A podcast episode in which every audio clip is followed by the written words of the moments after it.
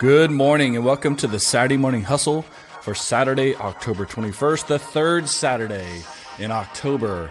And this week, I want to talk to you about conflict and conflict resolution. It's a highly valuable skill for business owners and managers and entrepreneurs. And in fact, in my opinion, if you can't handle conflict, you are never going to be successful in business. So, let me give you a couple of examples and then tell you how you probably have better conflict resolution than you even know. So, too many times in business, things happen. Of course, we all know you write a business plan, you launch your business, and then things change. Things get different. That's just the nature of the beast. It's not going to work out the way you planned it reality and the real world is going to set in.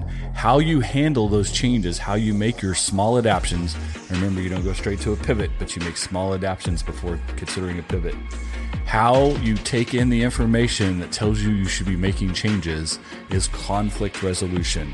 Whether it's employees, uh, customers, clients, your competitors, the lack of sales, there's something that's telling you when things are working or not working, specifically not working.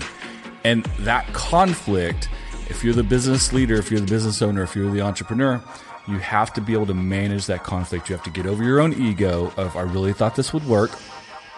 You also have to get over your feelings sometimes of wanting it your way, or maybe your idea or even you and your personality are the problem. Get over your ego, put your hurt feelings aside, and do what's best for the business.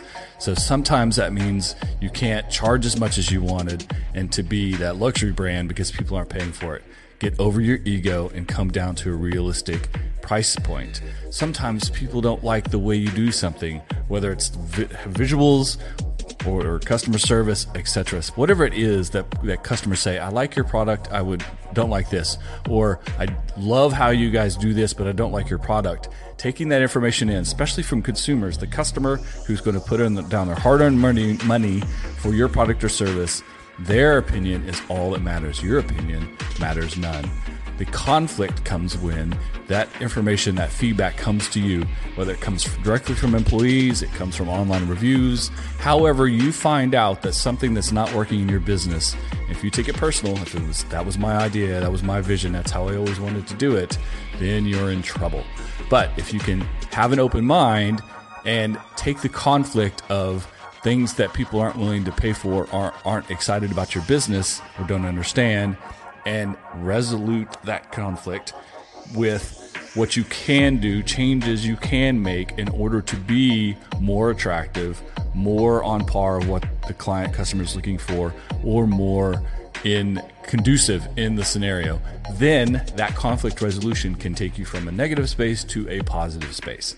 But if you're unwilling to go there, if you're only stuck on this is my idea, it must be this way, and I don't want to hear input from anyone, then you're not going to make those moves, and eventually the market will push you out. It just is what it is. I hate to tell you that. I don't want to tell you that your business is going to fail, but I can tell you that if you think you can run a business based purely on your opinion, the way you see things, and what you want it to be, you will fail.